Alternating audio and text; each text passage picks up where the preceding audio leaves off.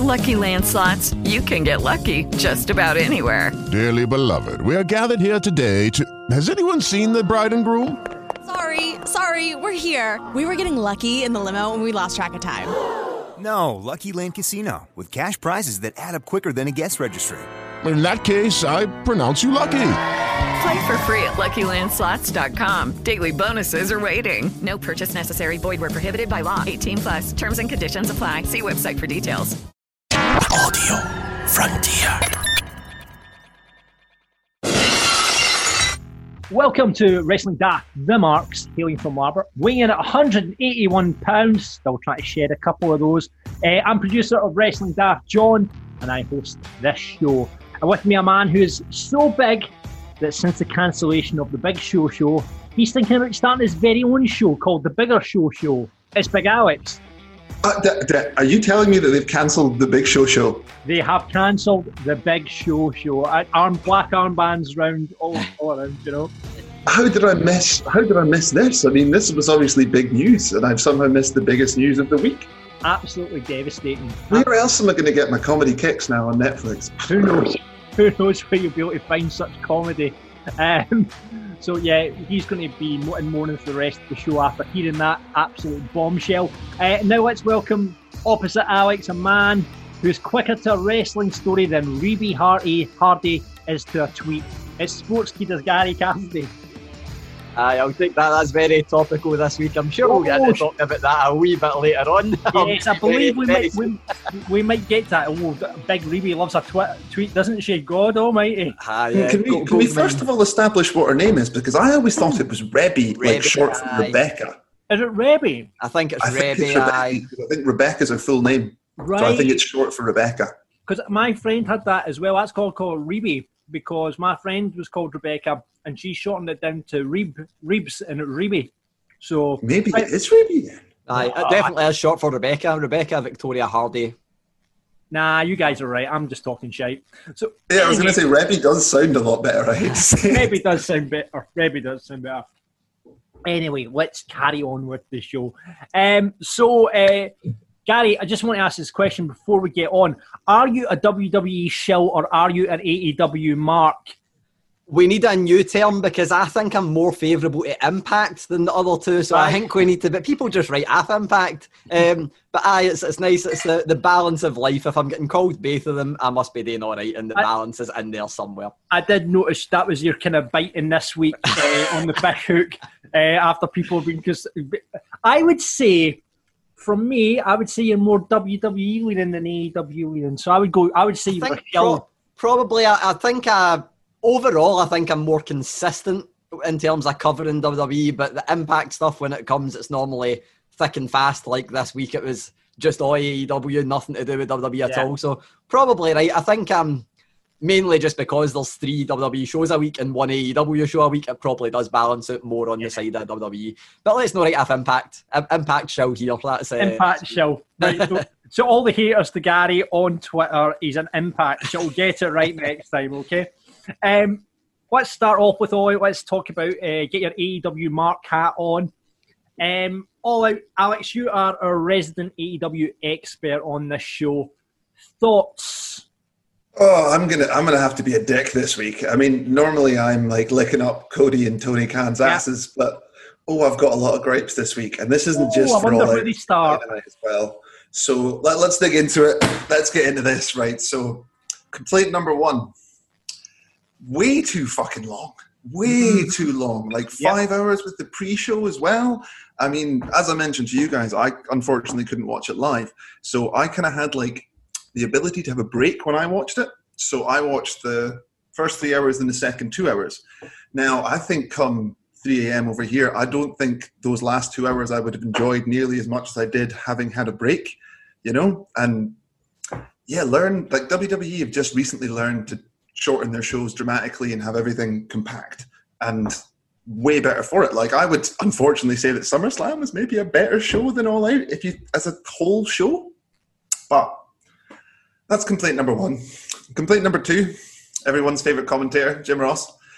Uh, uh, uh, uh, I, I mean, it just, it just, he likes to go back to 1992, doesn't he? And it's becoming all too frequent. So he needs to seriously sort that out. And it was it was probably as bad as Cornette's comment on NWA, if not potentially worse. His apology so, was really bad as well, considering that it wasn't actually an apology, and I think he's since deleted the apology. But uh, was there not like an emoji at the end of it? Was it like lighten up or something like that? Aye, lighten up. I'm like, yeah, it's not an apology if you tell people to lighten up after you apologise. it's, it's, the complete opposite. You're, you're just trying to get out of dodge. Um, this is this is more of a small complaint that we had the casino battle royale, the casino battle royale, and we didn't have Jake the Snake smoking tabs and dealing cards. But that's just me. But I think the main thing for everyone is the Matt Hardy Sammy Guevara situation. Yeah. Like when that match just kicked off, we were also hyped. The fact Sammy brought out that golf cart, you know, it was just all primed and ready to go, and then. It was a blatant concussion, and they stopped the match initially, and that was the right call restarting the match was a ridiculous call, and restarting the match to allow Hardy to climb a bit of scaffolding while he looked pretty out of it just to let Sammy take the bump seems very, very irresponsible. Gary, you have been very critical. You've been very critical of this on Twitter from what I've seen. What did you make of it? Aye, um, for me, again, I'm going to be careful not to assume um, the side of either Reby Hardy or Tony Khan. For me, as soon as I seen it, I was like, oh, for a start, I was like, I'm, I'm not sure that's the most sensible way to start off a match like that anyway. Um, as soon as I seen the spot, I was like, this is a disaster waiting to happen. Obviously, the disaster did seem to happen. Uh, and I was just like, right, referees throwing up the X. I know sometimes that can be a work. It did not seem like a work in this at this time. They no. put the camera away for Hardy, and it seemed like for me, personal opinion, there is no way they could have done a proper concussion check in that time. We know for watching Scottish football, English football, if you get any hint of a concussion, you're off. That's it. Match is done. Um, you don't, you know, seconds can be vital when it comes to a brain injury. Then I was on the post show afterwards. Tony Khan, you never ever hear opening remarks on the the post show when it is in the format it was in. He done remarks um, saying Matt Hardy was fine get took to hospital as a precaution which I don't think is a thing. You don't take somebody to hospital as a precaution anyway. Um, but he said that he took to hospital as a precaution, and then other reputable journalists. I didn't get a question by Tony Khan, unfortunately, but other reputable journalists were asking about it. He was obviously getting frustrated about it, but answered every question to his credit. Um, but there's a big disconnect in what Reby Hardy's saying, what Tony Khan is saying, and what the naked eye seen. We're no doctors, but for me, it took me right out of it. And I felt really bad for Shida and Thunder Rosa because I didn't watch their match. I had to go back and watch afterwards, and the crowd were visibly very quiet or audibly very quiet during their match. I hated it. We'll see what Matt Hardy says on Wednesday, but for me, it was just a end the match at that spot. And whatever you do, don't have the guy that can't walk that's pulling down somebody's trunks when he's trying to like kind of roll them over. Also, he said a second time doing that. But when that happens, whatever you do, don't have him climb a massive structure which he could fall off of and do further damage. Call the match there. Nobody would be upset about it. Nobody would be like, oh, he's meant to leave the company because how many times has somebody actually left a company mm. after that stipulation? For yeah. me, just terrible. Um, badly handled, I would say, um, from from my opinion anyway. I think it was poorly handled by AEW, and hopefully it's something they learn from because it's not the first time. Happened before with Britt Baker. She took a kick to the back of the head for Bea Priestley, exactly the same. Oh, not wasn't it? It was Fight for the Fallen last year. I was going to say the same pay per view, but that happened last year. I think they need to reevaluate, maybe not the concussion protocols, but how they're enforced. Yeah. Uh, I've got to say thanks very much to our listeners that joined me on the Patreon pay per view party. Sean, Paul, and Stevie. It was a small crowd. Oh, I was hoping Sean Paul was one person there and we're joined Sean by Paul. the legend. I wonder if Sean Paul's a wrestling fan. um, but uh, yeah, no, it, it, was it was. I would argue, and Alex, you might argue against. That's probably the worst uh, AEW pay per view we've had so far. I was having that exact same conversation with my friend this afternoon, and I said the same thing. I mean, you you can't really count their initial kind of like fight for the fallen and um, Fyter Fest ones so much because they were kind of like small shows, just kind of warm up. But definitely, of the big ones they've done, definitely. I mean, there was some really good positives out of it. Like personally, I really enjoyed the women's match, like both women's matches. Like yeah. as a cinematic match goes, the initial Britt Baker uh, Big Swole match was fantastic and that dentistry just added such a sinister edge. And I'm sure that was the same for everyone because we all fucking hate the dentist. Um, And just then, like- for me, that was it was really bold to start off a pay per view where you've got a crowd in the building with that. But for me, the timing it was perfect. Obviously, it moved to the main show. Tony Khan did say that he did move it to the main show because he was there watching it being filmed and thought it was brilliant. And I thought it was brilliant as well. Yeah, fantastic. I, I loved everything about it. And Thunder Rosa versus Shida was excellent. The women on this card really delivered in a big way. Uh, that tag team match was everything that the tag team uh, championship match was everything that it needed to be and more. I'd say. Like, I mean, it Hmm, wasn't. It's a completely different match from how they did the Young Bucks versus uh, Kenny and Hangman, and that's what it had to be. It was a storytelling match about the characters, about what's better, two of the best guys on the roster or an elite tag team. Like, and they told that story perfectly, and the ending was great. We got our Omega heel turn. We're all really happy about it. There's stuff moving forward with the Bucks, and that main event was was fantastic as well. Like MJF now legitimately looks a star. He's really proven himself in the ring, and the finish was again just just perfect. And and I don't want to say anything else negative, so I'm just not going to mention the Mimosa Mayhem. Can I add one more negative thing as well? Uh, right, and also the tag team match, I didn't love it, but I didn't hate it. But I think that overall, I loved most of the matches. I really liked the, the main event was absolutely incredible. But um, apart from on the buy-in, the Janela Serpentico match wasn't good. Um, I was thinking that would be a bit better. The tag You team know the match on the disappointment buy-in. about sorry, the biggest disappointment about that is I learned his name is Serpentico, not Sir Sir Pentacle. Pentacle. but um, but the tag team match on the buy-in for me was the match of the night. I absolutely loved it. Private Party versus um, Silver and uh, Reynolds. That was absolutely brilliant. But the one criticism I've got: why, oh why, is Darby Allin taking that bump? Aye. That is a career shortener, and that was my actual like Tony Khan had addressed the Matt Hardy question to death. There was a lot more you could ask, but no, a lot more you were going to get out of him. If I got a question with Tony Khan, I wanted to ask about Darby Allin because I love him. I love his reckless disregard for his own body, but that guy is shortening his career every time he steps in the ring Yeah. because that bump was just horrendous, and it didn't look like he was doing too good after it. No, it didn't. It didn't. Uh, and Gary, you cut with Jon Moxley after the event, um, and you asked him. Um, well, you had one question and one question only, and you asked him about the the guy the who ran and tried to tackle him at the start of the, at the end of the show. Yeah, so um, got invited to the, the, the post show scrum, which was great fun. Um, meant to be half four in the morning till six a.m. Obviously, the show ran late, so the scrum ran late. Uh, but uh, first up was Shida. Need to put her over because she um, done absolutely everything in English. She had a translator there, but man, you can tell the effort she went to to keep the media happy to improve on her English language. Came across really well. I didn't get a question with her, which I was a wee bit annoyed with. But if I was going to get one question in across the full thing, it was Shida, Moxley, Tony Khan. I'd have chose Moxley anyway if I could have, and I got to ask Moxley. A lot of the questions I had written down went out the window immediately, but I had to ask about that fan running at him during his entrance. Thankfully, the guy that asked um, a question before, I can't remember, I think it might have even been Bill Apter, I'm not sure, but somebody asked a question before me and he'd spoken about having to walk up all these stairs in that heat. It was pissing out sweat, like just every, like just wearing the top, sweat everywhere. And I was like, well, since you mention it, that uh, entrance that you made, the guy that ran towards you, and man, the promo he cut on the guy was absolutely amazing. I'm not going to say anything about what he said. The listeners can just enjoy it, and it's full, sweary, uncensored glory. So you mentioned walking up all those stairs for that entrance. Another thing that happened on that entrance was the, the fan running towards you. I saw that you turned back after that.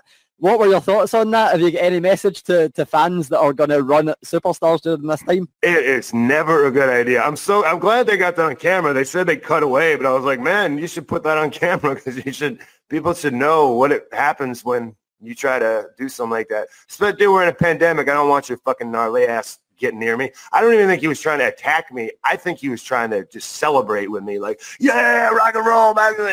Uh, never a good idea. And shout out to Charlie, my man. He also spray painted my jacket tonight. Jack of all trades, Charlie. He's a guy who does just about everything backstage here at AEW, and he fucking speared that motherfucker. That was awesome. So uh, I it, it startled me for a second. I went, Whoa, uh, uh, what can you do? It's live TV.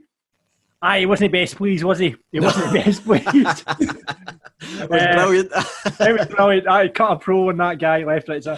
Um, so yeah, not only have we got Jon Moxley on the show today, as from Gary, Gary also caught up with the demo god, a one Mr. Chris Jericho ahead of All Out. We've taken all the All Out stuff out of the interview, um, but we'll go off with ten minutes of, of gold, including uh, Gary not realising that Chris Jericho was a journalist when he asked at the end. So you've got to hear that. So Chris Jericho is on the marks, and we've got 10 minutes with uh, Jericho a bit later on in the show. Um, as usual, we'll be putting over burying stuff from the shows. It's one of again one of those weird weeks where we're kind of going back to the past, to the future kind of things. Um, so we'll have that later on.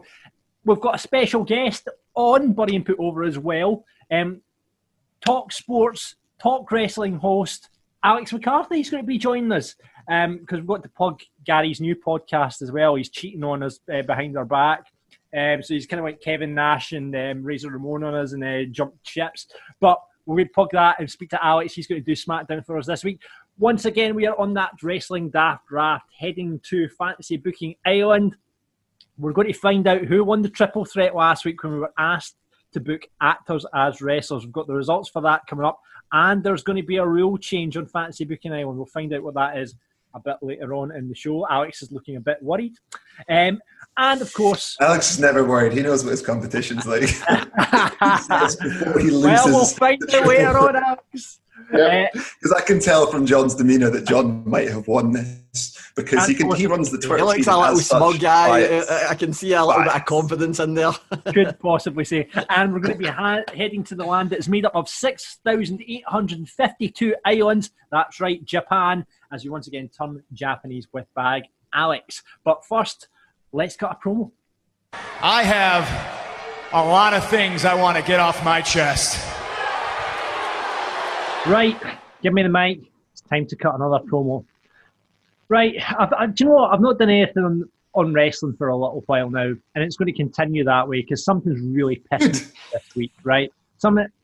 I walked in to, to get a bagel, as you do, you know, but then I looked down the menu. Right, since when the people start calling avocado avo? Right, so the, the, the menu was smashed avo and eggs. I was like, what the fuck is an avo? So now it's been shortened to avocado. This is following on from the trend from coleslaw, where everyone started calling it slaw. As if I it's- feel like uh, we're now moving into this being called uh, Waitrose Daft. Oh, John hates hipsters. Or John can't embrace the, tw- the 2020, basically. That's what it is. He's still living in 2010 before abbreviations were cool. Please don't tell me that you refer to an avocado as an avo. No, I would call it an avocado. I don't. I, I never eat them, so I don't ever refer to them in any way. Anyway, oh, I, I refer to them. Say if I'm texting someone about an avocado, I will say avo, but I will abbreviate anything in text form anyway. Right. Does that count? oh no, John's cutting a promo on Alex this week. This is where we've just led to. This is what people are just lazy, Alex. People are just lazy. Cutting It's the text. It's shorthand form. We've been developing it since the dawn of the mobile phone. It's a beautiful, beautiful way that saves us all hundreds of time. John, what are your thoughts on guac? Short for guacamole. Oh. Right. This is right. People are just getting lazy. They can't be arsed writing stuff. They can't be arsed even saying stuff now. It's slaw. They've cut the coal off the slaw. They've cut the, the cado off the avo. You know, now I, I saw someone the other, the other day refer to Manchester as Manny. What the fuck is Manny? People. That's too far. Things like cities do need to be ah. enunciated. I, I Hold agree on. with you So you're are you suggesting to me that it's okay to shorten the name of foods, Alex, inst- but you cities are off the limits? Okay, now I feel as though I'm just opening you up to a new warpath. But yes, I believe certain things you Right, should okay. say in full, like names. Oh no, mind you, I shorten names as well. Oh, Yeah, I'm exactly. digging a well here. I'm um, sorry. So I'm away off to get my beef and my che, and now put some Tom K over the top of it. Fuck off with your short. It's Tommy C, mate. I think you'll find when you're talking about the kids. Arsehole, arsehole. Just say the full fucking thing. It's coleslaw and it's an avocado. Okay, let's move on. So every week we take a look back at the big wrestling shows, separating the good from the bad. Uh, on our buddies and putovers. Uh, normally we have a guest mark on, and we thought we'd invite one of Gary's new friends on, one of his new wrestling friends. He's cheating on us. He's with another podcast, um, and he's cheating with Alex McCarthy from Talk Sport. You might have heard him on uh, Talking Wrestling on their Mondays. 68, Alex, is that right? It is, it is. It's not. It's not this week, but that's because Talksport love to change us all the time. So don't oh worry. yeah, yeah. um, so that- listen, thanks for coming on, mate. I really appreciate it. Um, tell us about this new podcast that you you guys have set up. What this uh, sordid affair that I'm having with Gary? Yeah. You, um, Wait, he's in, we be outnumbered by the journalists this week, so he's not he's not going to make any journalism jokes because he's outnumbered. So. Yeah. um, so yeah, it's basically just something I put together. I thought it was quite a unique perspective to have a lot of the what I would call leading voices in the UK for wrestling journalism get together and give their takes. And of course, all of us are really good at covering different stuff. So Stephanie Chase, for instance, is a great voice for New Japan. Um, Gary's really locked into Impact, uh, and then obviously you've got the bog standard guy like me who loves WWE and, and AEW. So um, there's lots of different kind of tastes and takes, uh, and I think that yeah, it just makes interesting. A bit of a somebody actually tweeted the other day and said it was like Sunday supplement, just like a round table Ah. of wrestling. So um, I actually quite like that. I thought yeah, all right, I'll do it. Oh yeah. At least you guys know what you're talking about, as opposed to us marks have no fucking idea and just make shit up as we go along. Um, but yeah, where, where can we get it? What's the name of it, Alex? We'll plug it at the end as well, obviously. So it's just on YouTube at the moment, called Wrestling First. Um, but we are going to be distributing it to, uh, you know, the usual podcast suppliers in the near future. Uh, it was just a bit of a pilot, but it seems to have gone well. So uh, yeah, we're back at it this week. Great. Look forward to hearing the next episode. And thank you very coming on, coming on, taking the SmackDown bullet. Though we have discussed in the last couple of Oh, weeks. it's no longer a bullet. It's, It's no definitely longer a no longer a bullet, bullet. SmackDown is the A show for me right now, I think. know, Um, but I think that the one thing we need to say is it's great having Alex on because it means that for a change, John is the first person to say Alex McCarthy on, of Talksport on the podcast, whereas I say it every week or every second week, it seems like. So it's nice that John has to break that uh, that little bit, uh, first of all. Yeah, th- thanks for all the news you provided, Alex. It's much appreciated. um, right, uh, let's kick off then with Big Alex, uh, who is going to do AEW. It's one of those weird weeks where we've already talked about all out, but we're going back in time to on the, the run up to the main event. What's happened? Well, we had a bit of a mega home show, so my negative streak is going to continue. We Oh. had the return of the elusive Excalibur with absolutely no explanation, and Wardlow decided to wrestle a door. Uh, so, I mean, I'm, I'm fortunately enough this week I've picked some really serious putovers because we've got the journalists on. Uh, so my first putover, because we love our clothes on here, is Kenny Omega's peak shorts. No, I'm not. Yeah. That is actually a joke. Don't worry, I'm, that's that's fine. I did, like his peach shorts and the fact that he called the revival a bunch of uh, what was it, hillbillies, and you've got Adam Page with his full makeup. But the first thing I'm going to put over, because I have been shitting on the AEW women's roster for ages, is Serena Deeb, who looked terrific. I had no idea who Serena Deeb was, and her and Thunder Rosa's match was the best. ma- Was the match of the night by far. And my second put over is directly linked to that, which is Thunder Rosa's theme music. Like, how good is Thunder Rosa's theme music? It's like Sepultura, but for me. Yeah, they're Brazilian. That's a terrible reference considering she's Mexican. Take that back. and I mean, I'm just going to have to keep shitting on them. So, first of all, for the Burries, what, why do you have a mini battle royale to hype your battle royale? It seems like you're kind of giving away the entire premise of what you're building to on the Saturday and just throwing it away from TV the day before. At least do it in kind of little segments or something. It just seems a bit silly to me. And the other glaring obvious, Barry, has to be the poor three count that wasn't during the best friends versus Santana and Ortiz. That was blatantly caught on camera. There was blatantly just a little moment when the interference didn't come quick enough. And the three count was called, and the ref just kind of stopped just before he came down for four, and nobody mentioned. Yep, I noticed that as well. Now it's like, oh, that is yet another little refereeing niche, we'll say, that's uh, happened in AEW. It's the one thing that I'm like, oh, always takes me out of it when you see a, a four count, but ah, well. And it was it was Bryce. Remsburg, I'm sure, as well. Was Yeah, not? it was. Aye. yeah, because Bright it like uh, like I used to get confused between Rick Knox and Bryce Remsburg and think they were both as bad as each other, but it turns out it is mainly just Bryce Remsburg. I hate to say it. And then didn't he get the main event slot at All Out as well? Yep. That Bryce Remsburg. Yeah, exactly. So your most trusted one, and then the worst thing is like after, of course, they completely ignored Aubrey during the in when she had her spot earlier on in the night. They didn't have a good weekend with referee, good week with referees in general, actually.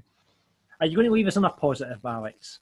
Well, I'm just going to again put over how good Thunder Rosa versus Serena Deeb was because that was the match of the night for me, really. And feel as though I've not really flushed this week's out as much as I normally do. So there you go, John. That Short, was one that on the, the pre all out post uh, pre all out post show. I was going to say that all out pre media conference call. Tony Khan just kept ranting and raving about how um, he put the women in that. He kept saying sem- semi final spot. You know the second hour and like just before the main event, and how they both delivered and said that he'd love to see more Serena Deeb, which I think a lot of people would in AEW. So that was one that he definitely took stock of on the the um, pre all out uh, conference call. So yeah. So, is there any news from the journalists regarding the future of, say, Thunder Rosa and the rest of the NWA wrestlers? Because it seems a bit strange that she was drafted in. I mean, I'm not complaining in any way, but I, th- I think it was interesting that um, they gave Thunder Rosa like so much because think about this in the WWE landscape, right? At All Out, and the NWA champion was obviously pinned clean at the end of it. So I guess for that to happen, there was always going to be her showcased in a very positive and uh, you know efficient way. And Thunder Rosa, like you just said, on TV and on pay per view, she looked great. I thought she did a fantastic job. Um, and Tony Khan, as as uh, Gary just alluded to, he was not only talking about the semi-final spot there, he was just waxing lyrical about Thunder Rosa in general. So I think um, the relationships there moving forward, I he he didn't commit to anything, but I think it's very clear that he likes uh, Billy Corgan, who we met through uh, Chris Nowinski, and he he was going very much into detail about all of this, just to you know very elaborately say how much he likes Thunder Rosa and stuff. So I think um, she's on their radar, and to be honest, she deserves a bigger platform than NWA with all, all due respect. Yeah. yeah, and you know, I noticed Billy. Uh, it was quotes from like Billy Corgan did a bit of a voiceover in the pre-match package as well. So there's obviously a bit of a developing relationship Yes. there.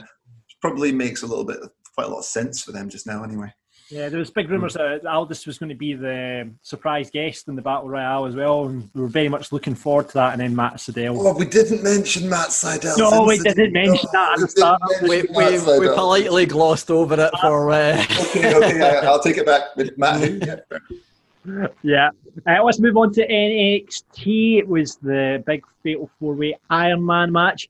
Um, start with a put over. Um, I think Kacy Catanzaro, American Ninja, could potentially be the female equivalent of Rey Mysterio. Now, bear with me on this one. She's a bit green at the start, but I think she's got real potential. See her in ring work, just the progression of it over the last kind of couple of months when I've seen her. She's really coming on, and uh, she had a really good match with Candice LeRae. I have to add that new finisher for her looks absolutely brutal. Yep. Love it, love it. So I think Kacy Catanzaro arrow as well. I think my favourite thing, you know, apart from the fact that she has gotten a lot better in the ring and, and looks like a legitimate star now, I love all the things that we see for before the match, like the climbing up the ring Yeah. post and all that. Like that for me is just the little things that, like, for younger viewers, I think would just draw them into somebody. And I think that is what when you put that in a big platform, you get just people loving that person and making think- them a star. I think Gary, you'll back me too. Like I've I've tweeted a fair few times. I'm quite a big fan of hers, Kacy Catanzaro. Like I feel like she's just got that unique upside that you can't say there's anyone. She, there's no like mold like her in WWE at the moment. Like you just said, there's a real niche for her there to to explore. They just yeah, she just needs to develop and grow, I guess. Yeah, absolutely. Um, I'm going to have to. bu- I don't want to, but I'm going to have to bury the main event.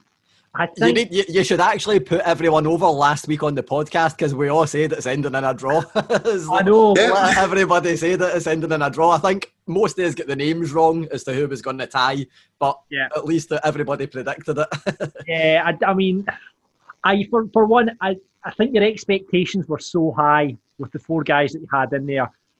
The 60 minutes, it just, I don't know, it just didn't connect for me. I, It didn't need to be 60 minutes. Like, I Oh. mean, I get they were trying to put everyone over, like, as the big faces of NXT, but that they could have done that in 30 minutes. Like, you, and what was the first fall was maybe, what, 40 minutes in? Uh, uh, the pacing at the start was really off for me. Um, I, I was watching both NXT and Impact at the same time because they're both on a Tuesday, and as we've established, I'm an Impact mark. Um, so it was just I was watching both, and I was being drawn more to Impact because it was just very slow. Um, and obviously, Impact actually had a new champion crowned at the end, as opposed to the the match that we thought would get a new champion crowned. So. Sorry, John. Gary has says hijacked this week's NXT because they've hijacked his Tuesday, so he's hijacked um, so yeah, I'm way up the buddy. I mean, it, it was good and really, really good when it was when it was really, really good. It was really, really good when it was kind of turned, like you say, the pacing was a bit out on it. So yeah, I'm with the buddy that. I can't believe it. Um, not do it? and when he put over uh, finally uh, the dive off the forklift uh, in the street fight, I thought it was great. And actually, as a whole match of the night, I thought the street fight was really good fun. Um, You love Breezango, John. You're Oh, I Breezango. know like- it's always good Breezango get put over. But the fact that I just love it. You, where did the forklift come from? Like, Exactly. uh, That like, it. I'm kind of that, that's my Tails. question. It's not. It wasn't the usual street fight go but uh, below the ring. There was like a set of ladders set there. There was a forklift in the middle of the arena. You know, it was just all. You know what they should have done? They should have had Breezango come out this week as construction workers and drive the forklift down to the ring beforehand. Like they have the perfect tag team to do it. It would have worked and no one would have questioned it. Absolutely, you, you should be on that creative team. So that was my match of the night. Let's move on to SmackDown, which you know we said is normally this the SmackDown bullet, eh, but it seems to be the best show there is at the moment. Alex, what did you make of it? Um, I'd be hard pressed to bury anything from this this last Friday. I quite liked um, I quite liked everything that I saw. I thought Roman looked um, extremely badass at the beginning of the show, like finally doing all the tendencies that we've kind of prayed for for many years now. Uh, and I quite like the the Heyman dynamic. Like I, I like it that it's not just straight up the same as Brock Lesnar, like advocate thing. It's kind of being played on that Roman is the one who's really pulling the strings and um, being cerebral for pull a one out of Triple H's book. So um, I think I think I like that. It, it feels fresh, and uh, I- I've been pining for Roman to not just be a straight up terrible cookie cutter babyface for so many years now. So uh, to be honest, any kind of heel turn probably I would be going, it's so good, but like putting him with Heyman, I, I think it's great. Um, the the Sasha and Bayley split, like I'm going to bury it a little bit because I just felt like there was loads of breaks in it that kind of took me out of it. Like, do you know what I mean? The the pacing of it. Um, it was also a terrible spot with the stairs. But um, other than that, I felt like it was quite well done. Um, Sasha being written off, and it's kind of one of them where it had to really happen now. Like, how long could they really drag it out for, and how long are they going to drag it out for from here? So I, don't- I don't know. Like, it leaves. Uh, I don't mind questions, and things are kind of well done. I'm glad Big E wasn't in the main event to take the loss. Um, am I glad that Sheamus beat him up in his like snatch get up? Not really. Um, and that they wasted a full cake as well in the in the full segment there. They had them drop a cake, and it's like, oh, what a yeah. waste of food, come on. Imagine bringing that not in just to just to drop it. Come on.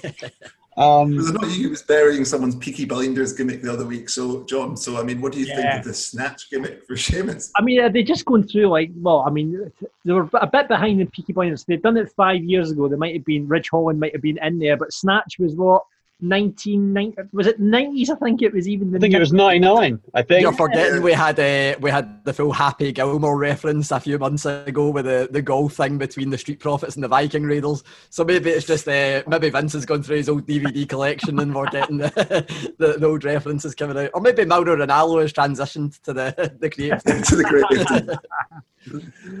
Brilliant. Uh, so no buddies at all, um, and just I don't think so. I think it was the best SmackDown I've seen since the Invasion one. I would say. Um, you know where NXT came up before Survivor Series last year. So, like as as an overall show, I thought everything kind of moved it along and it was pretty entertaining. Um, I, I I can't even really bury Jey Uso as as a as the contender because I actually quite like the story laden yeah. challenges rather than just like if they'd given me Corbin or Sheamus, I'd have been like, uh. But at least this one has got a kind of direction and a, a sentiment and a story behind it. So I can't. I I, think it can't. plants- I don't need to complain.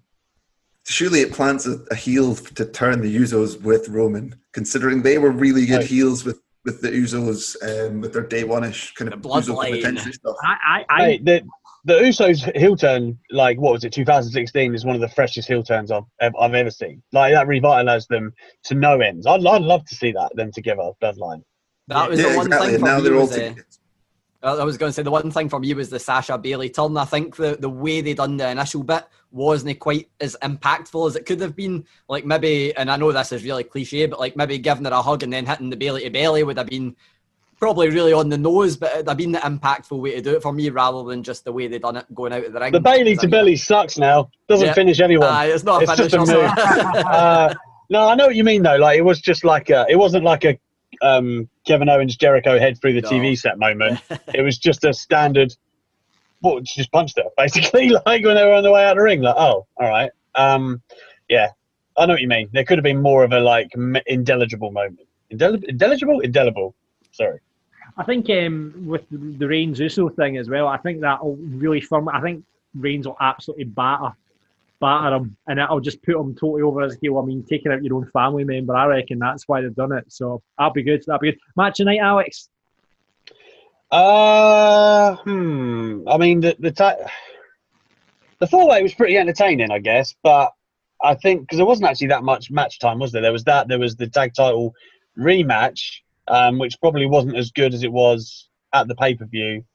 So I don't know. Hard to say. I- I'm I'm just thinking now what the actual matches were because Sami Zayn was out there, right, doing his thing with, which is also not great, and then you've got Heavy Machinery and um, Miz and Morrison. So I don't know. All things considered, probably the four way, but I don't think I don't think it was a stellar night for action. It was more kind of moving stories along. Yeah, yeah. That- that's the good thing, though. It, it just seemed that WWE are establishing stories, and you want to watch the next episode because they are establishing these kind of storylines in it now. So, the, the, which I think has been missing for a wee while now, to be honest with you.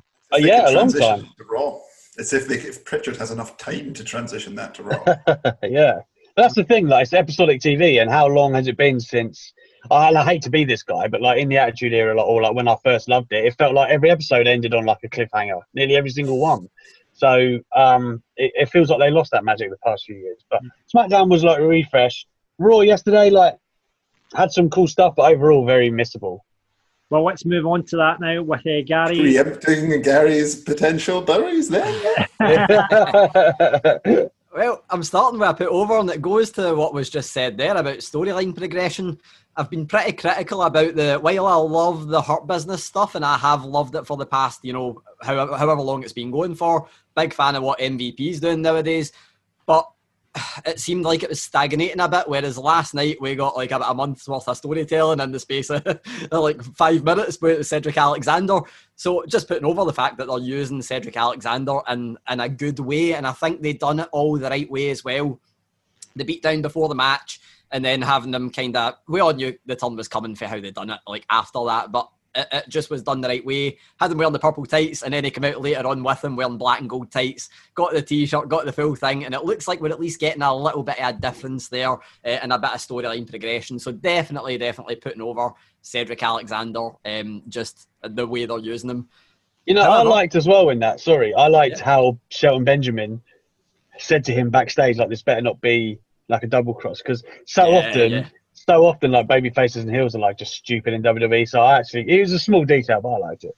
And there was another little bit there as well that was something I put over a few weeks ago as well. I can't remember when it was, but the the seeds being planted with MVP saying to uh, Cedric Alexander, "How can you be in a tag team with someone who calls himself the one and Mm. only?" I was like, "Oh, I I love think that! I- I I absolutely remember you love that." Yeah, and they, they called back to that last night. I was like, "Oh, I love that." Um, and saying that, the only se- I've got two biddies, but the only serious biddy I've, I have is the tag team division. Um, how many times have we seen Street Profits versus Garza and Andrade? Too many. That's that's how many. It's it's becoming the Baron Corbin Dolph Ziggler uh, feud again, where we're just seeing the same match every week because they don't have other tag teams. Baron Um, Corbin, Is that- Eddie they're not feud. even a tag team. yeah, yeah, and and they, they've been hinting at this split for so long, and that's it's the opposite of storyline progression. Um, so that for me, it kind of leads into as well, you know, the brand to brand invitational. I thought we'd forgotten all about that. Sadly, not. We're getting a survival Series match next week um, and a Champion v Champion match. But maybe they'll lead to them unifying the titles since the tag team division could maybe do with that. SmackDown has not got many challengers for the tag team titles, so maybe that's where we'll go. Um, another wee half bury there is the Street Profits using all those cups on their entrance because it's not environmentally uh, environmentally friendly. Um, maybe they should maybe they should reuse them. Hopefully they are. Um, but I, my, my, other bury is again, it's a kind of minor one. That's me being really pernickety. We've been going so long with this, you know, WWE being obsessed with stories surrounding eyes. Aleister Black being the latest one. They had the the black bandana. I had the black drips for his eye last week, and I was like, please tell me we're going to get a black contact lens and some kind of because it, it seems like he's got this thing where you know the eye seems to either give him some kind of powers or make him be in some kind of pain where he unleashes that pain on everyone else. Something was there, something was intriguing about it, and then they had him in Raw Underground last night, and he just casually whipped off the bandana. I still don't know if it was wearing a black contact or not because they never properly zoomed in on it. The screenshot that I took that was like the closest you could get, I still couldn't tell. Um, so for me, I just wish they'd done something a bit more with that.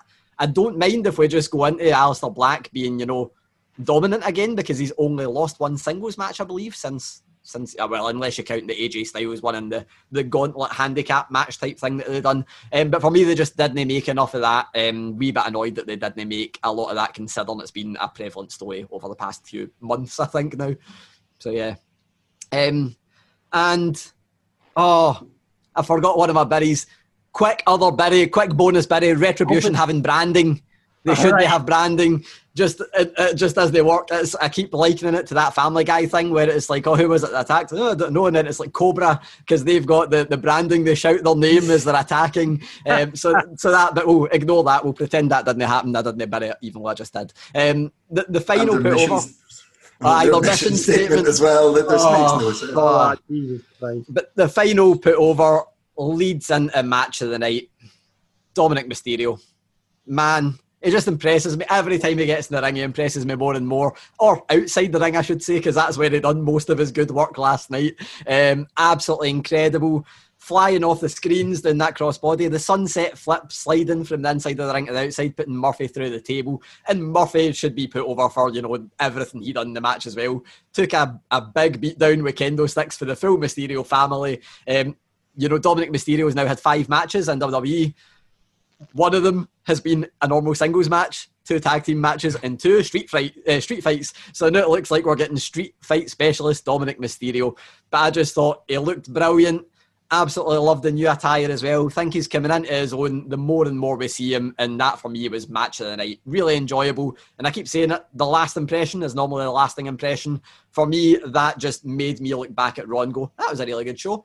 So what do you mean? Can we double put over the fact he's got rid of that hood? Because that hood made no sense. He yeah, never used it. Because it had the mask. before he did a Ray move, fair enough. But no, um, what do you make, Gary, of, I, I mean, I, have not seen Robert, kind of seen the highlights uh, online.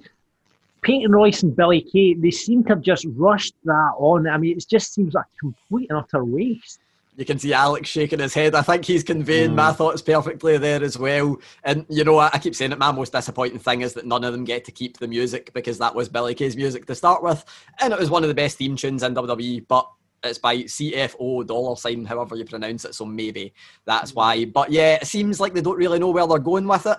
We saw the the wee beautiful thing that happened last week on Raw Underground with Peyton Royce chucking Billie Kay into the ring to be annihilated, and then it was all forgotten this week, and they were good pals after the match, hugging away. So. Yeah. Gary, are you suggesting that they don't have a long term story for that? I would never. I would Bold, never. Bold. Yeah, uh, very strange that they've just kind of rushed that on. Anyway, thanks very much for coming on, Alex. Uh, really appreciate it. Where, just another plug for the podcast. Where can we see you? Where can we get you? Well, thanks for the invite. And um, yeah, so you can get me at AlexM underscore Talksport on Twitter. Uh, Wrestling First is, of course, the podcast, and you can also find them on Twitter at Wrestling First. Um, but you'll find me all over the shop, uh, talksport.com forward slash wrestling. And of course, I've got my show, Talk Wrestling, which is on Talksport too. So You'll get sick of me, but I'm around. nice. Uh, and remember, you can get your buddy and put overs in for Gra- Rabbit and Grado this week. For the headline show, remember get them on Wrestling Daft on Insta, Wrestling Daft Podcast, and just Wrestling Daft on the Facebook.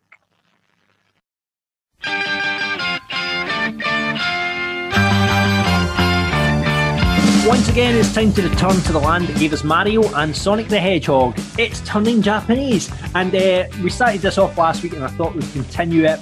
But I give you a wrestling catchphrase, and you've got to guess what it is. Okay, you ready for this week's? Here we go. Ewa ga tsuzakute eru mono no nio wa shamasu ka. I'll do that again. Ewa, ewa ga tsuzukututi eru mono no nio wa shamasaka. You just made the list.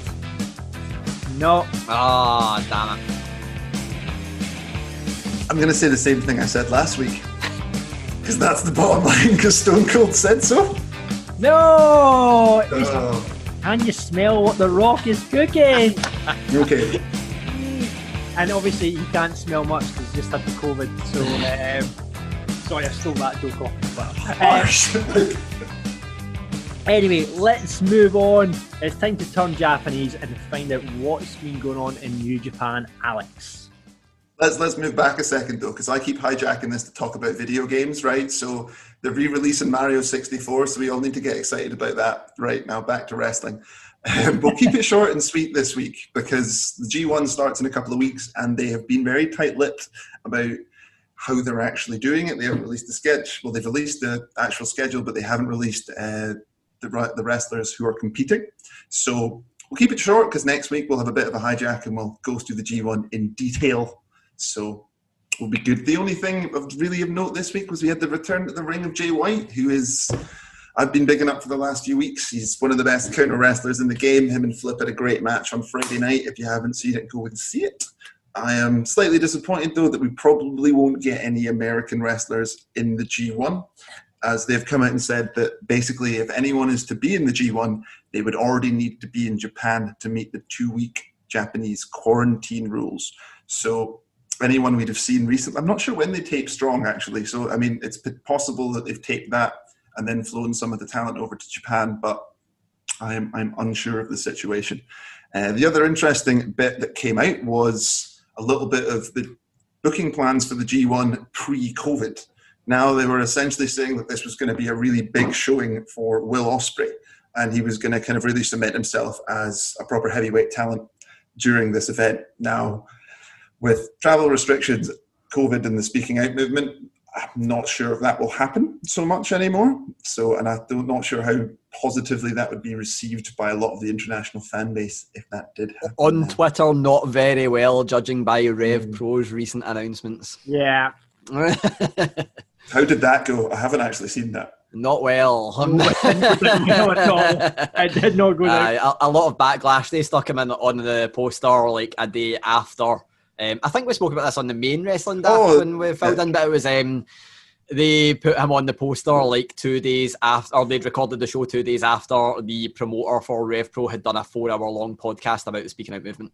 So yeah, not good. A little bit harsh. So that's what we've got next week. Hopefully they'll have announced the competitors, or else it's probably going to be another quiet week. No problem. Uh, and until next week, sayonara. Now, I'm pretty sure you're on our Patreon, but if you're not, why aren't you? Get involved. You get more content from this show. Uh, you'll get stuff from us. You can get the video version of this show. You get ad-free version of this show, as well as Rab and Grado. You get early episode access to Wrestling Daft, the headline show. You get bonus content now and again. We put something up there. You get a full video version of this podcast. I've said that already, but it's worth saying twice. Uh, plus, you get to vote on the list of Wrestling Daft, and also joining up there now, you'll get to vote on Fantasy Booking Island. So that's the way we're going. All the details very soon on that. Um, that's on tier one and tier two. An IC champion about seven seventy a month. You'll get everything in tier one. Get a video version I'm grade. You'll get all the bonus episodes that we've got up there already. They include the Grado story, part one, part two, Rabon Wrestling. Uh, we've done a couple of things. We've done an AEW report card. We've got more big plans coming this month as well. So lots of bonus episodes going up there, and you can join our Patreon pay per view parties. We just did one there the weekend for All Out. We all got horribly drunk, and, and most of us missed the main event because it was on at half past four in the morning. Um, so you'll get that all in tier two, and tier three uh, is a world heavyweight champion, about fifteen quid sign up for that uh, for three months. You get a, a Wrestling Daft t-shirt, chance to come on this show as a mark, or do the run-in on the main show. So get involved right now, patreon.com forward slash wrestling daft. That's patreon.com forward slash wrestling daft. We'd love to have you on our roster. It's the Wrestling News with Gary Cassidy. Quiet week. And that's the news. that is a, um, let's start off with a story that I think is done the rounds this week. It's, it's really hot at the moment. Is uh, Vince pulling the plug on third party platforms? Yeah, so so this is one that I think has been slightly taken out of context in a lot of ways, but we'll explain what's happened first and then let people make their minds up.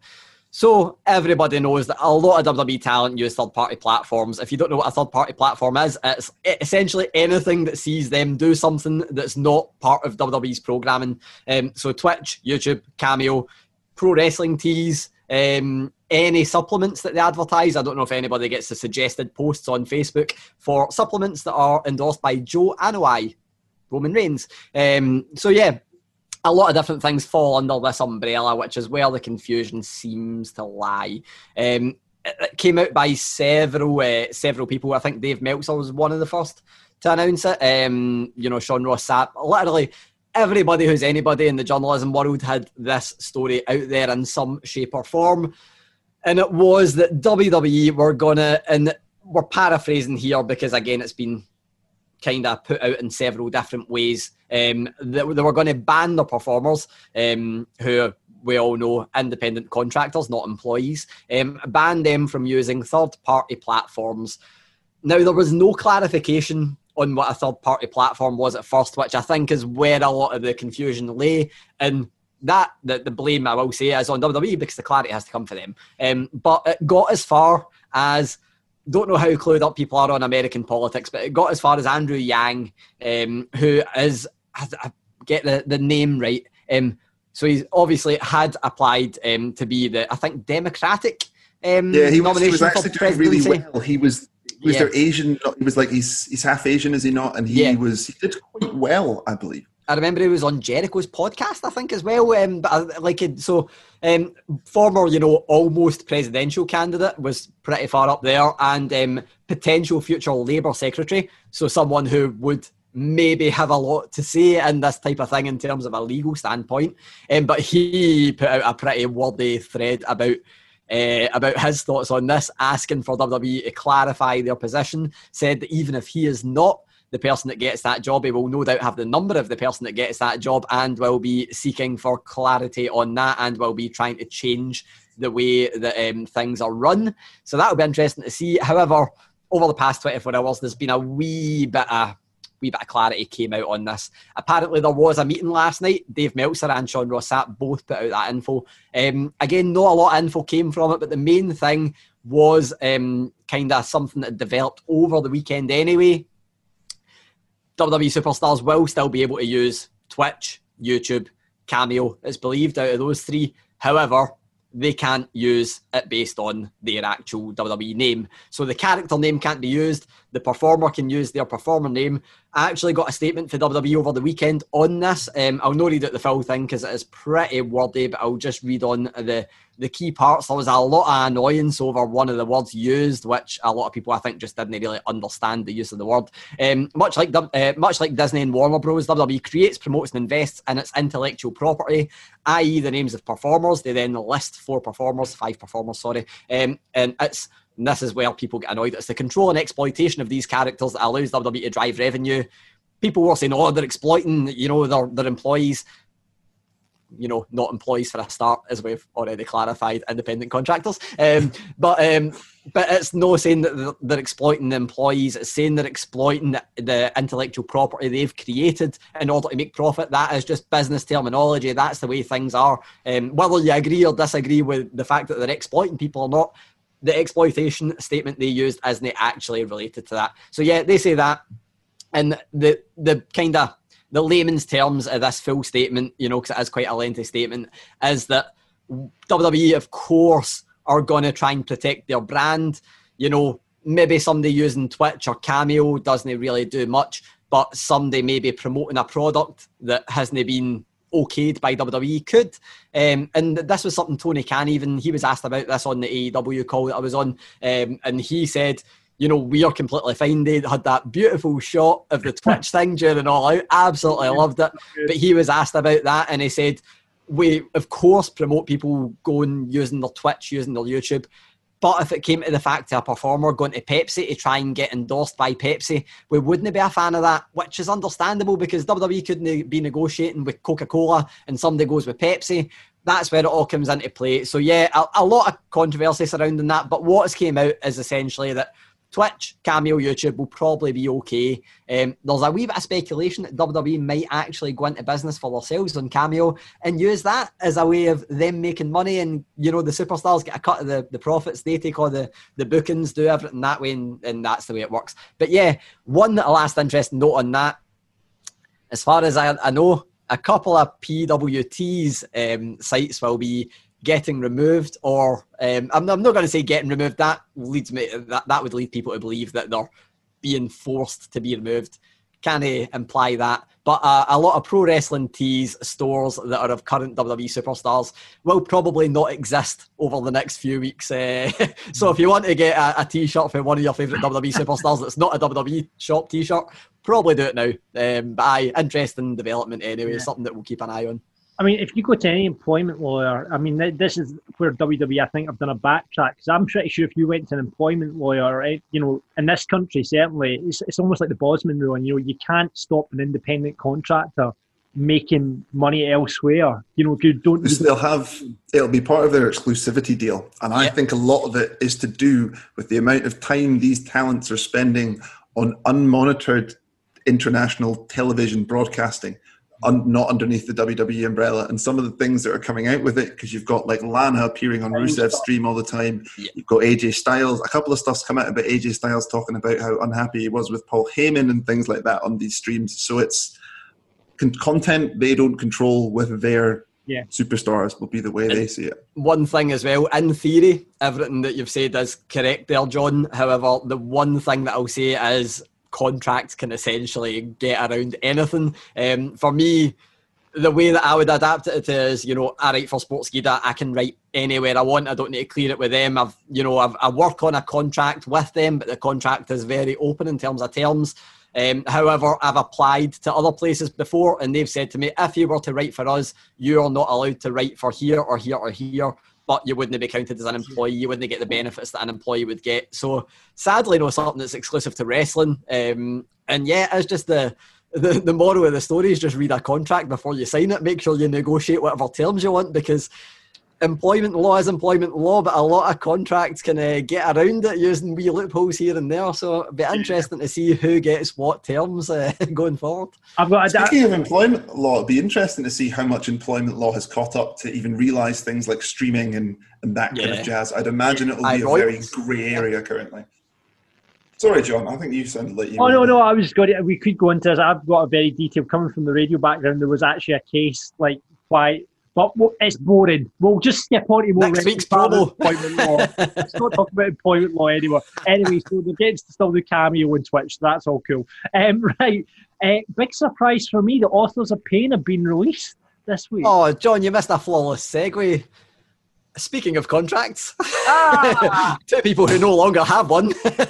boo, John. Boo, boo, oh, boo. Coming from a radio background, I should have that one.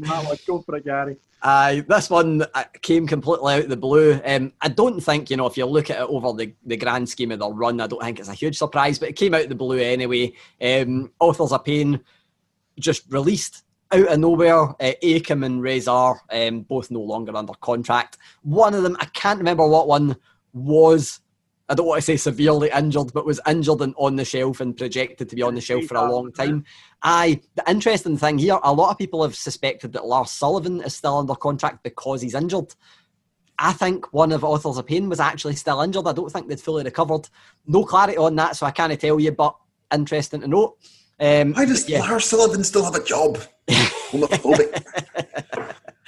So, aye, the, the interesting thing about this, authors of pain, you know, we know one of them was injured. They had a pretty snake bitten run on the, the, the main roster, you know, after Paul Ellering disappeared. They were paired with Drake Maverick. They were kind of in and out of different storylines, chucked with Seth Rollins, and one gets injured straight away. So, yeah, they're gone. Um, Dave Meltzer, um, I've not said it for a while, my favourite journalist, Dave Meltzer. Um, so, yeah. You've had Alex. You've had Alex McCarthy on. You can't call them both your favourite journalists on the same show. Ah, that is true. That is true. My second favourite journalist, Dave Meltzer. Um, so he actually, and I, I can do another wee plug here, which is good. Um, he referred to them as being the modern day road warriors. Um, you know, Animal and Hawk, who are a dominant force, uh, and then things didn't quite go as planned later on in their career.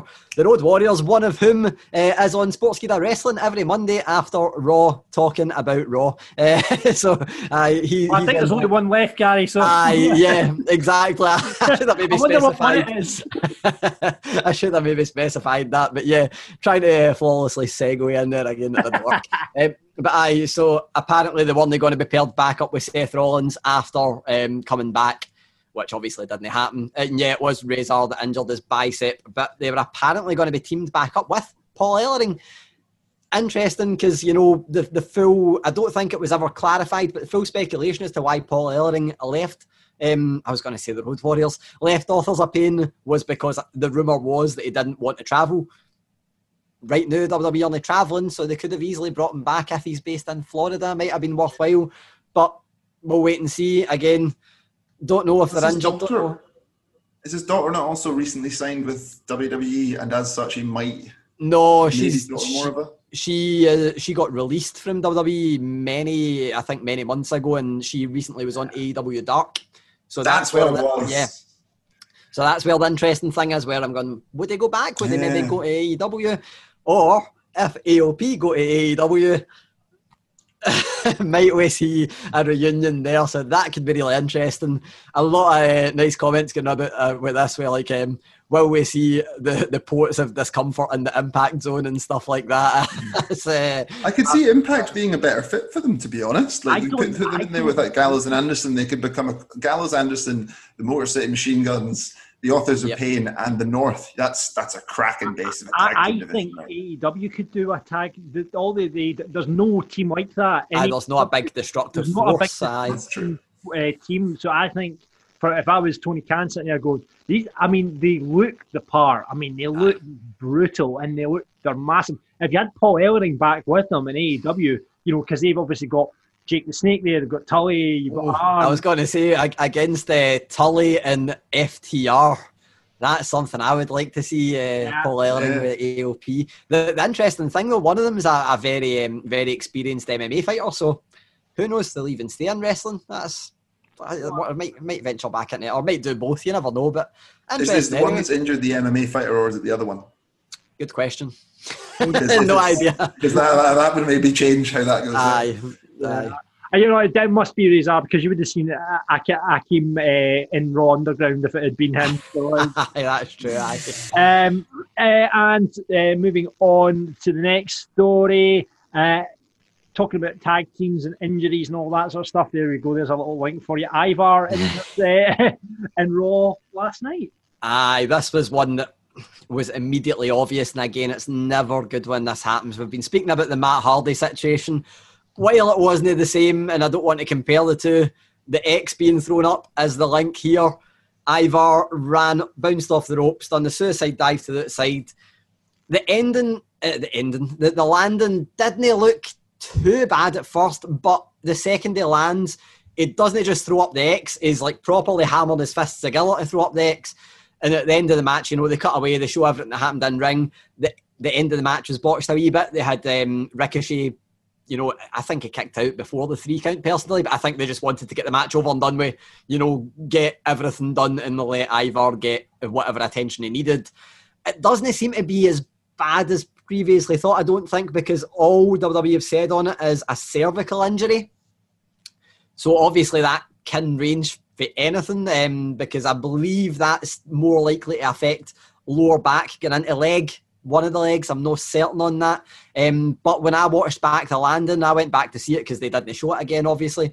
And essentially, Ivar jumps out onto like I think four people. I think everybody's on the outside, um, and it hits like uh, Lashley with like a kind of axe handle, but it looks like he only lands on one leg. And you don't see anything after that. So I was like, oh, it must be ankle or knee. It seems like he's folded on the leg. But cervical injury, WWE has said that he was rushed to hospital, a term they've now used twice in the past weekend. They've not used local medical facility, so rushed to hospital and has suffered a cervical injury, but is expected to make a full recovery. I think that's an interesting term in itself because it doesn't put a timeline on it at all and expected to make a full recovery. I think almost hints that it's serious, but again, you don't really want to look into the wording too much. Yeah you know, you'd always expect that any wrestler getting injured would make a full recovery. I know that we shouldn't look at it like that because any injury can be a career ender, but uh, it seems like it seems like a cervical injury of some sort and will hopefully be back soon. But I guess you just mentioned there with authors of pain. Yeah. Looks like Erik's going to be on Raw Underground for the next few weeks because he's been making quite a good uh, show. He's good on Raw Underground. At least he's got that MMA background to save his career just now. Uh, and there you go. That's another tag team gone for that uh, floundering tag team division that WWE have right now. So yeah, hopefully that's. Sorry. I, I think you, what you said earlier on, reuniting the or unifying the, the, tag team titles is the only way to go at the moment, I, I, unless they bring up a few teams, put Breezango back in. Or... The interesting point is, would they would they just unify the Raw SmackDown ones and get rid of the penny belts, or would they actually? You know, have NXT as part of it because NXT's got a decent roster tag team wise, and they've still got grizzled young veterans to return to the actual NXT roster as well. So, uh, like honestly, um, I know Forgotten Sons was meant to be moved up to be part of that, and we all know what happened there. Um, but the any of the tag teams that are on NXT could be a good addition to Raw SmackDown. Even like Oney uh, Lorcan, Danny Burch would be brilliant on Raw yeah. SmackDown. So. Yeah, no, absolutely. So I'll be interested to see, and like fingers crossed that you know it doesn't because you know apart it's been pushed, it's been two steps forward, one step back kind of thing for the, the Viking Raiders. So hopefully they can Aye. get uh, back off his injury and they can get a push. Um, Gary, as ever, thank you very much for the news. Thank you. Ah, feel the sun in your face as we once again walk along the sandy beaches of Fantasy Booking Island. Uh, this week or last week, there was a slight change in the rules after it ended in a draw, so we went for a triple threat match between myself, Alex, and Gary, and we were asked to book an actor in wrestling. So we put this to the vote. We all did our pitch last week. We put it to the vote. And in order, let's go through the results. In joint second, it's Gary and Alex who took a 23.5% share of the vote, which means after my pitch for Arnie and Planet Hollywood, which I had to actually educate Alex this week, was actually an actual thing, a restaurant, which Will I know what it is, and that Arnie put together. Justice for Demi Moore, who you left out of the booking. I did leave out the booking, but anyway, I won booking Arnie and Stallone and Willis as a faction in WWE. 53% of the vote. Woo-hoo! So if, if we count John's disqualification, me and Alex finished joint first. Is that the sweet? Excellent. yeah, fair play. Well done. We drew one. It was it was great booking from both of us. Well played. I think the best way we can settle this is to have um, next week's fantasy booking island written off, and we play John at poker because he's clearly not got the poker face to, uh, to get through that. well, well, I think going forward, that's how we're going to do it. The listeners will suggest the booking, and we'll get them to vote who they thinks is the best because I seem to have a bit more luck doing it that way. I wonder where that decision came from. yeah, uh, uh, do we have an independent adjudicator here, or would you like to educate the listeners who's counting the votes? I, listen, it's not. If you get onto the Patreon, patreon.com forward slash wrestling daft, that's where you'll get to see the vote, and it was all legit. I'll take a screenshot for you, completely legit. So, as uh, one of our uh, fans of the show Bronze says, "This is my island now." Um, so, so uh, let's go to this week's booking, which was suggested by Willie on uh, Twitter. Uh, he says, since Brock is now a free agent, fantasy book him either AEW, New Japan, or just any wrestling company. I guess that means that if you won, you should be the person that gets to pick the order this week, because Right. otherwise you don't really get it out yet. Okay, that's fa- fair enough. That's a good suggestion, Gary. I like that. I like that. So um, I am going to go last, um, and I think because he's so full of himself and he wins all the time, we'll put Alex first. So uh, 3 I'm minutes. scared that me and Alex have got the same one, in all honesty. right, three minutes to book Brock Lesnar in any promotion, Alex. Your time starts now. Okay, so after his loss to Orange Cassidy, Jericho comes out and he starts ranting about though, even though he lost, the, the fact that he makes more money than Orange Cassidy, and it doesn't matter. But he's cut off. He's cut off by Eric Bischoff, who walks out and he says that Mr. Cassidy has hired him to be his legal representation. Here's a cease and desist order, Mr. Jericho. You must now leave Orange Cassidy alone. Jericho kicks off. He goes mad, starts beating on Bischoff, smashes Bubbly over his head, fucking throws him off the top of the stage. So the next week, Jericho comes back out. He's just bought a boat because he's got so much money. He got a great deal because of COVID. It was 10%, so $26 million. He's bought a boat for his cruise. But again, he's interrupted by Eric Bischoff. But Eric Bischoff is in a wheelchair and he's got the full shebang on. He's in casts, he's in neck braces. And he says, Mr. Jericho, I am suing you for assault and battery for the grand total of $25 million. And as such, we've got like a couple of weeks worth of silly legal disputes between the two of them. We can get what's his face MJF lawyer involved because he was great. I loved him.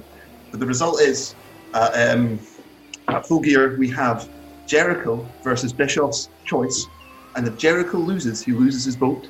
But if he wins, he gets off from the charge. So we get to the main event. Here it is.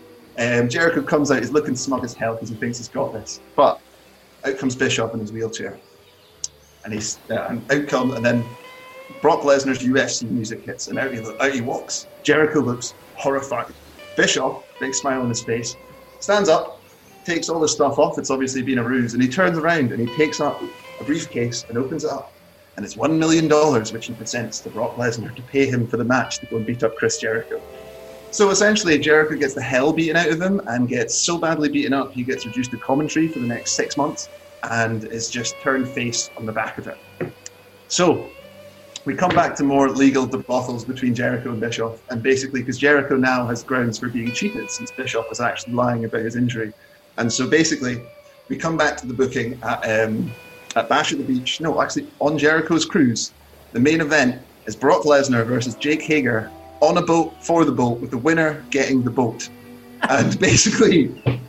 Jake Hager can come out of this and look like the MMA badass he was always supposed to be, go clean over Brock Lesnar, and then the final oh! scene is the face is the face inner circle all celebrating, and there's a really emotional moment when Jake Hager hangs the anchor of the ship to Chris Jericho. I thought you were going to have Jake Hager driving the boat at the end. That would have been a good partner shot. I thought we were going it's to 'cause get it's Brock on the Lesnar wrestling a which shark. Well, that well, the idea actually came from um, was that they were talking about doing UFC at sea. Yep. So I wanted to do something like that, but then I thought I'd break the rules because that's not a wrestling promotion. So I was like, right, we'll just have a match at sea. I like That- the fact the I like the boat. I like the boat angle. I've never seen that in wrestling. When the winner gets the boat, I like that. Angle. Yeah, yeah, but that's with the cruise ship, the cruise ship, because that's where because it would make sense for Jericho to buy a boat because he does a cruise, and cruises aren't operating, so this fair enough. I don't think many people will be going in a cruise in the next wee while. Um, not bad. I like that one. I like that one, Gary. You were screwing your face up there, so I'm thinking you've got something quite similar. No, I think I've got away with it a wee bit. I think I'm, I think I'm okay. I think I'm Right. okay. Okay, then, mate. Your time starts now. So, the FTW um, team that we've got in, I think everybody can see where I'm going with this anyway, in AEW. Taz and Brian Cage, there's been a wee bit of, you know, discomfort going back and forward there. We already had Taz throwing in the towel, but everything seems rosy now. It seems like he's leading this good faction going forward. Brian Cage is the FTW champion. probably has a claim to say, you know, maybe I should be the AEW champion if Taz hadn't thrown in that towel. So he argues his case, gets a rematch. What happens? Bloodbath, and the same thing happens again. Taz throws in that towel. The next week on, uh, I was going to say the next night, but it's three nights later on Dynamite, Brian Cage says, I would have won that match. I should be AEW champion. Here is your stupid belt. I'm no longer FTW champion. It's a joke of a championship, and you're no longer my manager. Body slams Taz, writes him off TV for a few weeks, goes on a massive dominant streak, runs through absolutely everyone, ends up beating Jon Moxley, ends up the AEW champion. We've got Brian Cage, top of the division, and then a few weeks later, cuts a promo saying, I've beat everybody, beat everybody there is to beat. Taz comes out, holding the FTW Championship, neck brace on, and says, You think you put me through agony? Here comes the pain. Brock Lesnar walks out. He hands Brock Lesnar the FTW Championship, says, This is the new FTW Champion. He is here to run AEW.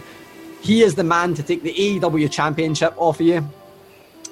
And we've got the full feud Brock Lesnar versus Brian Cage. And they go forward, have the full, you know, back and forward, have that full um, pay per view match. Brock Lesnar wins the championship. We end up with Brock Lesnar holding both titles, unifies both titles, legitimises the FTW championship. And then, where I thought Alex was going is where I can go. Brock Lesnar comes out and issues an open challenge the next week on Dynamite. And who comes out to challenge him? Orange Cassidy. And that's the end. That's as far as I got. yeah, yeah, yeah. I'm, I'm in for Orange Cassidy. I'm so into that. Um, yeah, no, good, good. I like that as well. Um, right, I'll just proceed mine by saying this is completely and utterly fantasy, right? Because this had never happened. Here's what I'm going to go for anyway. So I'll start the time. Here we go. In 2020, a wrestling company let one of the biggest stars' contracts run out. This man promptly escaped from picking up a massive wage to his ranch in Canada. Today, still wanted by every wrestling company, he survives as a wrestler of fortune. If you have a problem and no one else can help, and if you can afford him, maybe you can hire Brock Lesnar. Anyway, so Brock Lesnar is effectively the A team of wrestling, okay? So every promotion across the world, whether it be ICW, whether it be Rev Pro, whether it be Evolve, Evolve's not there anymore, but but all the promotions, if they're having issues, the promoters having issues with say a faction or a wrestler running roughshod over the promoter, Brock Lesnar there is a gun for hire. So basically, all these promotions across the world would book an angle effective to that for the money man Lesnar to come in and absolutely destroy whatever bad faction, whatever type uh, champion's been an arsehole. The promoter basically brings him in. So Dallas would bring in Lesnar for a Hydro show, you know, and he pops up in New Japan, battering uh, Evil for being a dick, or battering all the Bullet Club for being fannies. And Brock Lesnar is basically just the effective A team of wrestling. So this all accumulates to AEW will have, you know, Brodie Lee and the Dark Order of assimilated AEW, a very kind of NWO style assimilation where they've basically just taken over and they are running. The Dark Order is running AEW. And there's Tony Khan on the phone. He has a problem. He doesn't have anyone else to help him, and he can find them because he's got his mobile number. So he hires Brock Lesnar. Brock comes to the ring and he destroys the Dark Order, destroys Brodie Lee, takes the title off him. And you know what? Brock doesn't. He doesn't play for titles. He just cares about the money. He just drops the title and goes into the sunset. And AEW is freed from the grasp of the Dark Order thanks to Brock Lesnar stroke A team wrestling. The only thing that could have made that better is if you'd have had the Ghostbusters theme tune, but with who you gotta call Brock Lesnar. And or maybe maybe at the end of it, he actually just drops the, the belt and says, "I love it when a plan comes together." while smoking a cigar.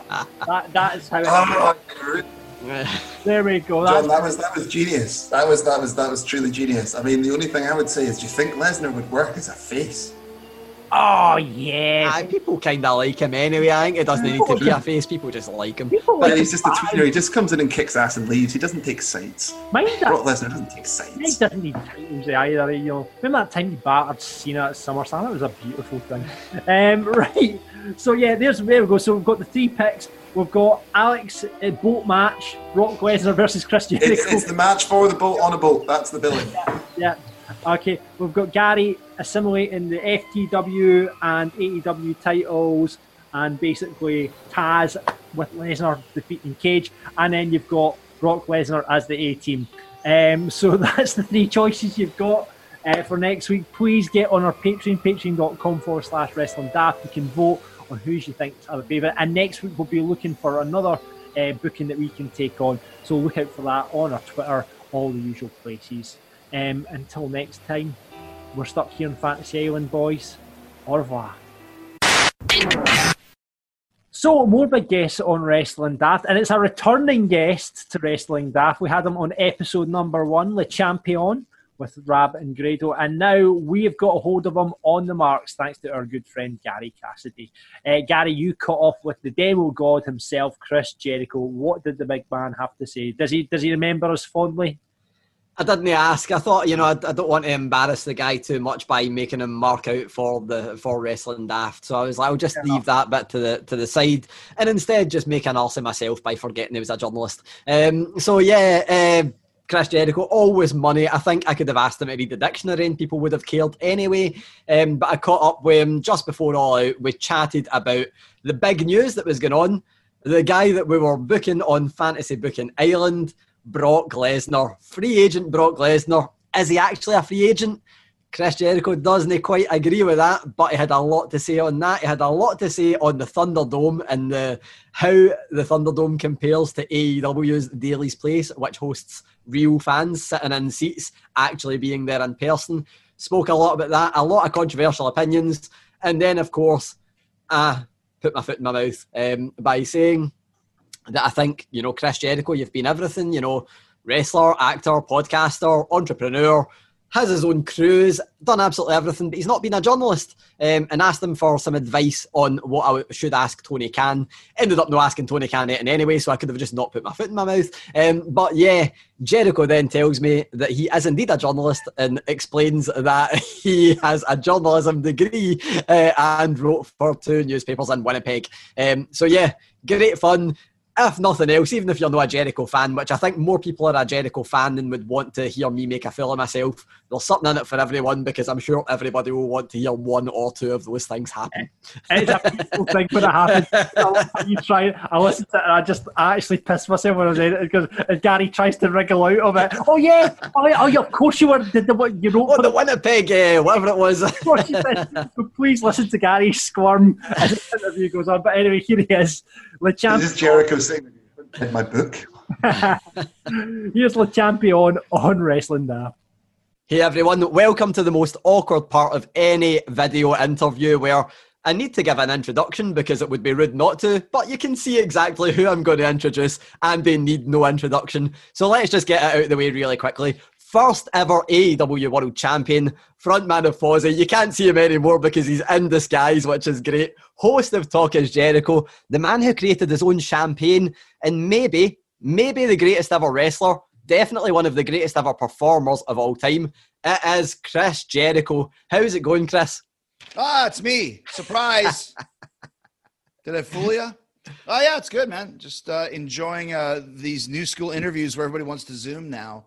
So you can't just do them on your phone from wherever you are, which is the way I used to do it. So now I actually have to be responsible and find uh, Wi-Fi in a, in a in a nice area to do it in. So uh, so here we go. Means you can't just uh, do interviews while on the toilet or doing yeah. whatever you like. Yeah, you know exactly. Yeah, but ah well, that's the the world we live in right now. So demo god, where did that come from? Did that just come straight out of the mind of Chris Jericho? Um, it's you know it's funny because we're not in competition, but of course you're in competition. And there was a, a, a, few weeks that went by where where our competitor was beating us in actual viewers. Yeah. And yeah, of course you would, don't want that, but they never beat us in the demo. And to me, I wanted to show that to kind of the naysayers that are like, see, the AEW experiment is over. It's like it's not over because if you if if one company draws a million viewers and they only do 200,000 in this money making demo and another company draws 500,000 viewers but draws 400,000 of those in that demo, we win.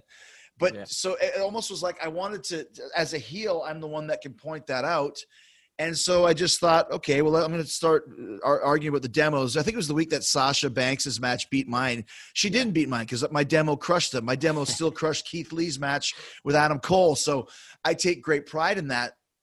And so I started just saying, you know, demo this, demo that. And of course, being an old, you know, Dungeons and Dragons and heavy metal fan, we all know what demigods are. Uh, uh, and this was the demo god. So it just kind of rolls off the tongue. And like, and like any other catchphrase, you say it once, you see how it goes over, people respond, people write about it, and then you're off and running. Let's make a t shirt and, and, and cement it.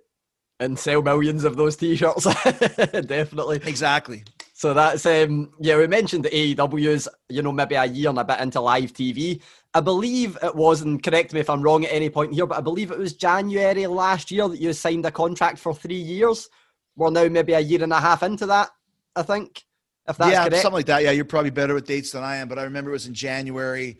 So yeah, a year and a half in. Absolutely. Um, do you see yourself staying in AEW beyond that, or wrestling beyond that, or is it something you've not really thought of yet? Um, I've I never put a, a time limit on a- anything that I do wrestling wise. I mean, I thought back in 2015 it was time to wrap it up, and then I got into the angle with Kevin Owens, and things became fun again, which led to me going to Japan, and which made it even more fun, which led me to come to AEW, which is the best time I've had in the business in I don't know 10 years, 15 years maybe.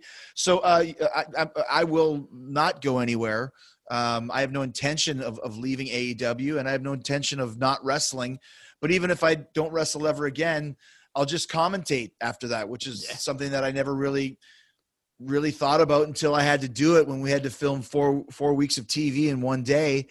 And I just said, well, just put me on commentary. That way we don't have to worry about angles or because I hadn't really no storyline to talk about at the time.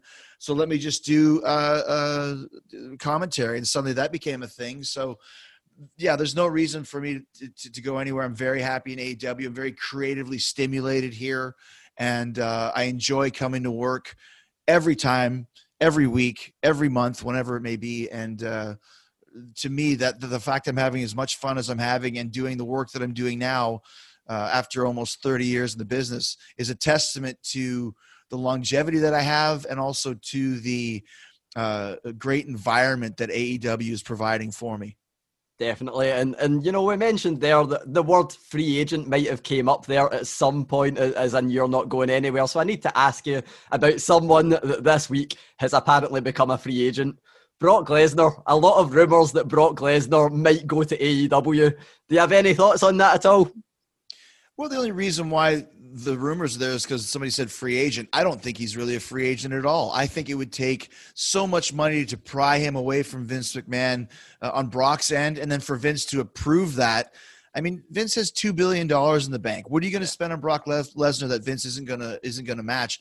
And Vince and Brock have a have, have a strange love affair to begin with. So would would Brock fit in at AEW? Would would he pay back his salary? Uh, that you would pay him to be an AEW? Who's to say? But I think UFC, AEW. I think this is just another one of the of the dances that Vince and Brock like to have, where Brock's contract expires, Vince lets it expire, and then they kind of stay away from each other for a few months until the next Saudi Arabia show, or you know the next uh, show that has people in the crowd, or WrestleMania, whatever it may be. So um, I don't think Brock is really a free agent in in, the, in that sense of the word. I just think he's not currently under contract right now. But the amount of money it would take to to to, to tear him away from from the world of WWE, a would be astronomical. B Vince would never allow it to happen, and C.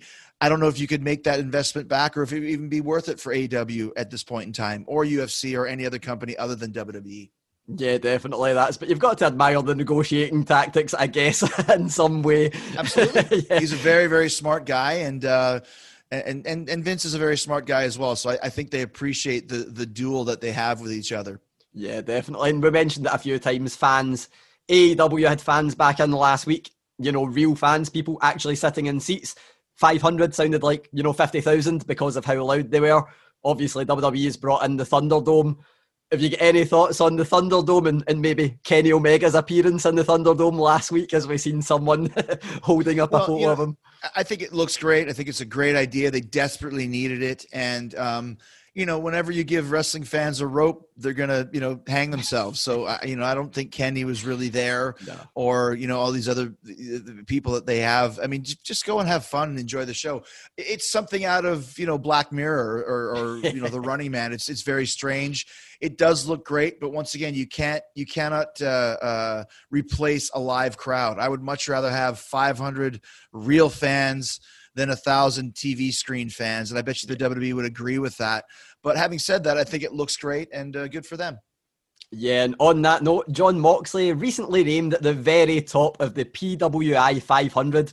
You were up there as well. You were pretty close to the top. Do you agree with Jon Moxley being number one? Well, I mean, I don't disagree with it. I mean, of course, I should be number one on every list ever published from now until the end of time. But if it's not going to be me, I think the guy who's who's made the biggest tr- transition from from WWE to to AEW, and also taking AEW directly on his back. Uh, and once again, he won the title about two weeks before a freaking pandemic shut everything down. So he's done a great job um, with with with with with that situation that he was put in and I think um, I would put him at number one. Like I said, I mean, there's a couple of the guys you could put in there, but I think Mox has given his heart and soul to AEW, and he's a completely different performer than he ever was under any other name in either the company. And this is the guy that that I think he always envisioned he could be, and that I envisioned he can be when I when I started, you know, recruiting him to come to AEW a year and a half ago. And I've got one final question. Chris Jericho, you've done absolutely everything, you know, musician, wrestler, entrepreneur, podcast host, absolutely everything, actor, throw in as many of those as you want. I don't think you've ever been a journalist though, so I want to turn the tables on you for something. This week, I'm going to be on a conference call with Tony Khan. If you were to let me in and tell me what I should ask Tony Khan, what would you want someone to ask him? Well, first of all, I am a journalist. I, I have a degree. Oh, yeah. in, I have a degree in journalism, and I wrote for the Winnipeg Winnipeg Free Press and the Winnipeg Sun completely for forgot about years. Winnipeg Free Press. listen, man, you're an interviewer, right? This what's the name of your show? What is this eh, show? well, this called? is Sportskeeda. This is for Sportskeeda Wrestling. Okay, so you are you have to think of that. I can't do your job for you. What I would ask Tony Khan is different from what you might want to ask him. So, and I interviewed Tony Khan and Talk Is Jericho as well. So, Yeah. um, you have to figure out what what interests you the most about about him, and uh, and and listen to the conversation. Sometimes the questions that you might have get thrown away because what you're talking about is far more interesting. But you have to be good enough of a journalist to understand that. So don't be the guy that just has a list of questions and doesn't listen to the answer because you're too busy looking at question three. What did you have for breakfast today? And he's giving you the cure for cancer, but you're not paying attention and cut him off and go to the next question. That's bad journalism. I was really, really hoping you were going to just tell me to ask him, can you give Chris Jericho a pay rise? But that might be my question anyway. We'll wait and see Give how it what? plays out. Give Chris Jericho what? A pay rise. give him more money. Oh, a pay raise. Yeah, a pay Somebody raise. said a pay rise. I'm like, what the hell are you talking about? That as well. That could be a good match stipulation. We'll wait and see after the Mimosa Mayhem match anyway. you go, man. Thank you so much, Chris. It's been an absolute pleasure. Cheers, brother. Appreciate it, man. Thank you. So that's it for this week's show. Please rate, review, subscribe on Apple, or get us where you get your podcast. Thank you very much to Alex McCarthy, who was on later on. We've heard from Jon Moxley, we've had Chris Jericho. Where can we get your uh, cheating podcast? Where can we find you, Gary? Oh, that's um, it's on Alex McCarthy's YouTube channel, but it's also on Wrestling First, and the I and First is a one on Twitter. Oh, see Um, you've done with putting the one as an eye. How cool are you? I, I think it's back to an at Gary Cassidy situation where somebody had already took Wrestling First and hadn't Right. used it for I. So I mean, next it's- best thing. It's it's. I'm not surprised. That's that's quite like there'll be someone out there who'll just get all the wrestling something handles. Aye, in the space of the last however long Twitter's existed, I'm pretty sure someone has had a similar idea to, to have that. Um, but aye, it's on there. But a- again, same as everything. If you follow me on Twitter at Wrestling Gary, I retweet everything I do because, like DDP, I am a shameless self promoter. So I will literally retweet everything I do. So you'll just find it on there. There you go. Uh, uh, Alex, where can we get you on Twitter? A thirsty baboon. I occasionally comment on John's posts on the main Twitter page, only to shame John for his previous post. Absolutely, why not? Um, remember, we go twice a week. Rab and Grado will be back on Friday. Though Grado has just sent me a message. Uh, let's see what he says. He's filming Scot Squad, so here is Grado's message about. I'll be there a wee bit and we are we got no your wee uh, nephew today, man. Aye, keep me on with boss there, man. Aye, we've been acting away. Eh? Do a podcast with your Uncle Rob. So there we go. I didn't know what that message would be. So you'll find out that on Friday that Rab uh, Daro has been acting with Rab's nephew on Scot Squad. So we'll get that story on Friday on the show. Uh, the list of wrestling daft. We're doing Icon versus Icon off the back of the fact that there's been a few like fan posters for Reigns versus Rock at WrestleMania next uh, year. So we thought we'd do Icon versus Icon and go back to. Would you like us to talk about the greatest moments of Ric Flair, or would you like to talk about the greatest moments of Hulk Hogan? Who do you think won that? I'm not sure it could go either way. Please, tell, please, listeners, before you announce it, please tell me they picked Ric Flair because if they went for Terry, I'm, I'm just going to give up on life. You know our listeners well. Uh, Ric Flair won with an absolute. Oh, thank God. Well done, guys. Well done. well done. You get my got faith full applause for that decision. Yeah, any favourite Ric Flair moments, gents, off the top of your head? Oh, it's obvious. It's got to be obvious.